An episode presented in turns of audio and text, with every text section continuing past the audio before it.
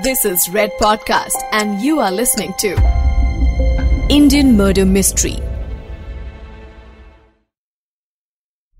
आईना कितना खूबसूरत कितना साफ़ और कितना अच्छा लगता है अक्सर आईने में देखकर लोग मुस्कुराते हैं और बड़े बड़े शायरों ने आईने पर कई शेर लिखे हैं। The world of mirrors is fascinating कई रिश्तों के मिसालें दी जाती हैं। जैसे कि पति पत्नी का रिश्ता आईने की तरह साफ़ है।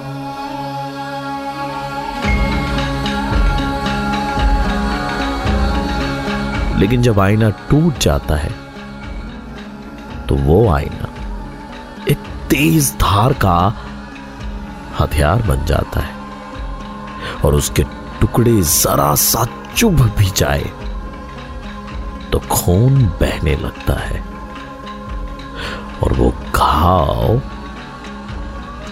कई दिन तक चुभता है। आईना टूटने और भरोसा टूटने में यह बात कॉमन है। दोनों ही केसेस में टूट के जुड़ पाना बड़ा मुश्किल होता है जी। और दोनों के ही टूटने पर घाव काफ़ी गहरा लगता है।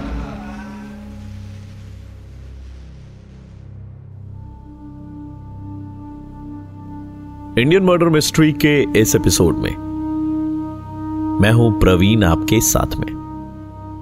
और मैं ना आपको सुनाने जा रहा हूँ एक नया केस।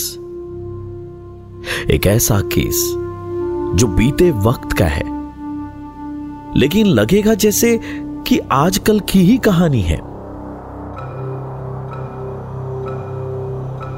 और हाँ, मैं आप सभी लिसनर्स का शुक्रिया अदा करना चाहूँगा। इंडियन मर्डर मिस्ट्री पॉडकास्ट जो है वो भारत के टॉप क्राइम पॉडकास्ट में से एक बन चुका है। हमें शो के बारे में अपना फीडबैक ज़रूर दीजिए। At the rate R J P R A V W N यानी कि at the rate R J Praveen पर मुझे इंस्टाग्राम पर डीएम करें या फिर at the rate red FM M podcast पर हमें इंस्टाग्राम पर मैसेज करके बताएँ। या फिर आप हमें ईमेल भी कर सकते हैं podcast at the rate red FM dot in इन पर। तो अब ये किस्सा शुरू करते हैं। इस एपिसोड में जो केस है, ये शुरू तो काफ़ी पहले हुआ था, लेकिन जिस दिन पुलिस इस केस में इन्वॉल्व हुई, उस दिन तारीख थी 29 अगस्त उन्नीस सौ बावन।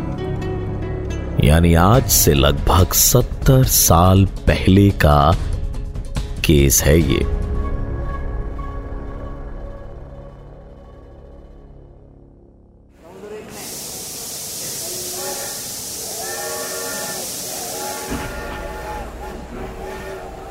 भारत से श्रीलंका जाने के लिए एक ट्रेन चलती थी इंडो सिलों एक्सप्रेस, जिसमें आधा सफ़र ट्रेन से तय किया जाता था। और बाकी का सफ़र पानी के रास्ते। यह ट्रेन चेन्नई स्टेशन से धानुकोष्टी तक पहुँचने में 675 किलोमीटर का सफ़र 19 घंटे में तय करती थी। 29 अगस्त के दिन जब यह ट्रेन माना मदुराई के पास पहुँची तब ट्रेन के एक कंपार्टमेंट में बैठे लोगों ने टीटी को शिकायत की। उस कंपार्टमेंट में एक संदूक रखा था, जिसमें से बहुत सड़ी सी बदबू आ रही थी। कुछ देर के बाद रेलवे पुलिस ने उस संदूक को ट्रेन से उतारा। संदूक को खोला गया। वहाँ मौजूद कुछ लोगों की चीखें भी निकल गई। संदूक में ढेर सारे टुकड़े थे। लाश के टुकड़े। काफ़ी मशक्कत से टुकड़े टुकड़े जोड़कर उस एक लाश को इकट्ठा किया गया। सभी बॉडी पार्ट्स लगभग मिल गए थे। लेकिन आदमी का सर सर गायब था। समय को थोड़ा रिवाइंड करते हैं और चलते हैं एक दिन पीछे। 28 अगस्त उन्नीस एक महिला अपने पति को ढूंढ रही थी। उस समय के मद्रास शहर में वो लगभग हर मोड़ चौराहे और गली में नज़र दौड़ा रही थी। उसका पति काम के लिए निकला, लेकिन रात को घर लौटा ही नहीं। उस वक्त मोबाइल था नहीं और टेलीफोन जैसी सुविधाएँ कुछ खास लोगों के पास ही थी। अपने पति को ढूंढते हुए वो महिला उस दुकान पर गई। जहाँ पर उसका पति काम करता था। वो दुकान जेम एंड कंपनी। उन दिनों ये कंपनी अपने महँगे फाउंटेन पेन्स के लिए मशहूर थी। इन दिनों उस जगह को पैरी कॉर्नर कहा जाता था। वो औरत दुकान पर गई और वहाँ काम करने वाले बाकी लोगों से अपने पति के बारे में पूछा। दुकान वालों ने बताया कि उसका पति पिछले दिन की दोपहर में दुकान से निकला था। यह कहकर कि वो अपने किसी दोस्त से मिलने रोयापुरम जा रहा है। लेकिन उन्हें भी यह समझ नहीं आ रहा था कि भला वो घर वापस क्यों नहीं आया।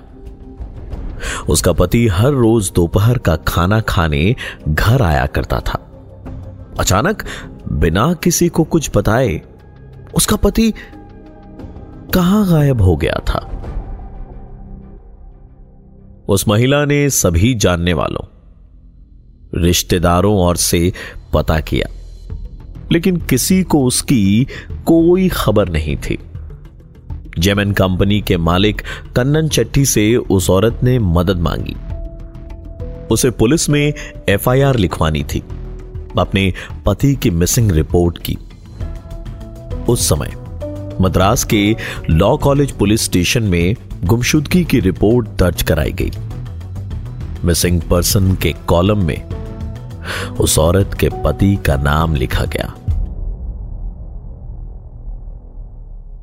अलवंदर सिटी बिजनेसमैन मिसिंग अगस्त में द हिंदू नाम के अखबार ने इस न्यूज़ को छापा। अलवंदर ब्रिटिश फौज में काम किया करता था। वो दूसरे विश्व युद्ध के समय सब डिविजनल ऑफिसर था और उसकी पोस्टिंग मद्रास के आर्मी हेडक्वार्टर्स में थी। फौज छोड़ने के बाद अलवंदर ने प्लास्टिक के सामान का बिज़नेस शुरू किया। दरअसल जेमन कंपनी के मालिक कन्नन चट्टी ने अलवंदर को अपनी दुकान के सामने एक छोटी सी जगह दी थी, जहाँ पर वो अपना प्लास्टिक का सामान लगाया करता था। अलवंदर के दो बच्चे भी थे। कमाई बहुत ज़्यादा नहीं थी, लेकिन घर चलाने में कभी किसी परेशानी का सामना नहीं करना पड़ा था। अलवंदर बिज़नेस का पक्का खिलाड़ी था। बिज़नेस छोटा था, लेकिन वो खूब समझ से उसे चला रहा था। प्लास्टिक के सामान के अलावा, उसका साड़ी का बिज़नेस भी था। उन दिनों में भी वो साड़ी के कस्टमर्स को सुविधा देने के लिए पैसे इंस्टॉलमेंट्स में लेता था। वो उभरता हुआ बिजनेसमैन। अलवंदर अचानक कहीं गायब हो गया था। लेकिन पुलिस अपने काम में जुट चुकी थी। साथ ही दुकान के मालिक, कनन चट्टी ने अलवंदर की पत्नी को रोयापुरम में रहने वाले अलविंदर के दोस्त से मिलकर जानकारी हासिल करने को कहा। बड़ी मशक्कत के बाद रोयापुरम के उस दोस्त का एड्रेस मिला। वहाँ पहुँचने पर एक औरत ने दरवाज़ा खोला। औरत का नाम था देवकी मेनन। देवकी ने बताया कि अलवंदर उसके घर कभी आया ही नहीं और वो उसे ढूँढने में कोई मदद नहीं कर सकती। कनन चट्टी और अलवंदर की पत्नी ने पुलिस को यह पूरी जानकारी दी। अलवंदर कह के निकला था कि वो रोयापुरम जा रहा है, लेकिन रोयापुरम में देवकी ने कहा कि वो वहाँ आया ही नहीं। एक कांस्टेबल अपनी साइकिल चलाता हुआ सीधा देवकी मेनन के घर पहुँचा। और वहाँ देवकी थी नहीं। वहाँ दरवाजे पर ताला लगा था।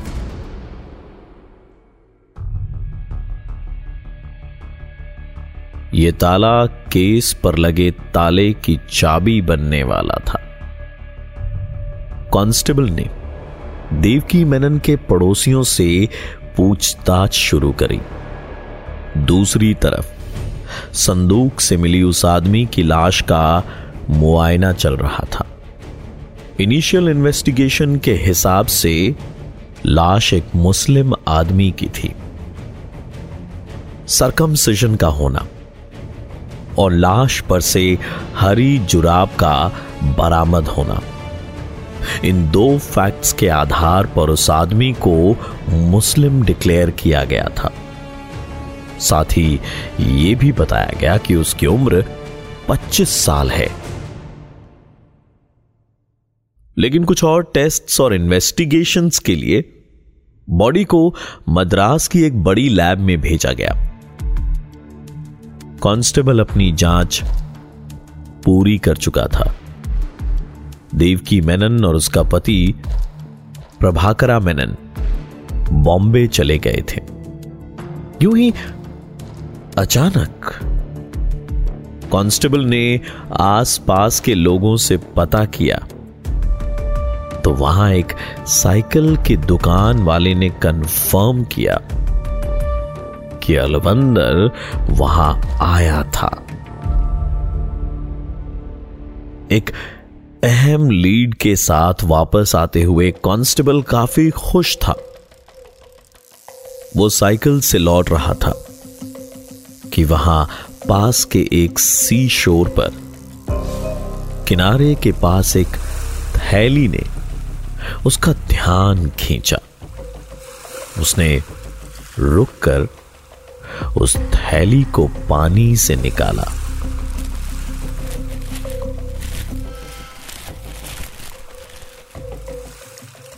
थैली के अंदर एक ब्राउन रंग की शर्ट में कुछ लिपटा हुआ था। जब कांस्टेबल ने शर्ट खोली तो उसमें अलवंदर का सर था। उसका कटा हुआ सर।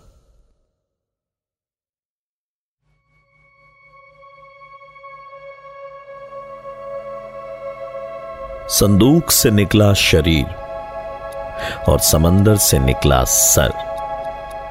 यह केस एक नया मोड़ लेने वाला था। आगे का केस सुनाऊँगा अगले एपिसोड में। हमें अपना फीडबैक दीजिए at the rate red FM M podcast हमारे इंस्टाग्राम हैंडल पर, या मेल कीजिए on podcast at red FM dot in इन और मुझ तक अपना मैसेज पहुँचाने के लिए मुझे डीएम करें, मेरे Instagram handle at the rate R J P R A V W N यानी आर जे प्रवीण पर। Catch you in the next episode तब तक के लिए नमस्कार। You were listening to Red Podcast Indian Murder Mystery. Written by Dhruv Law. Audio designed by Ayush Mehra. Send your feedback and suggestions right to us at podcast at redfm.in.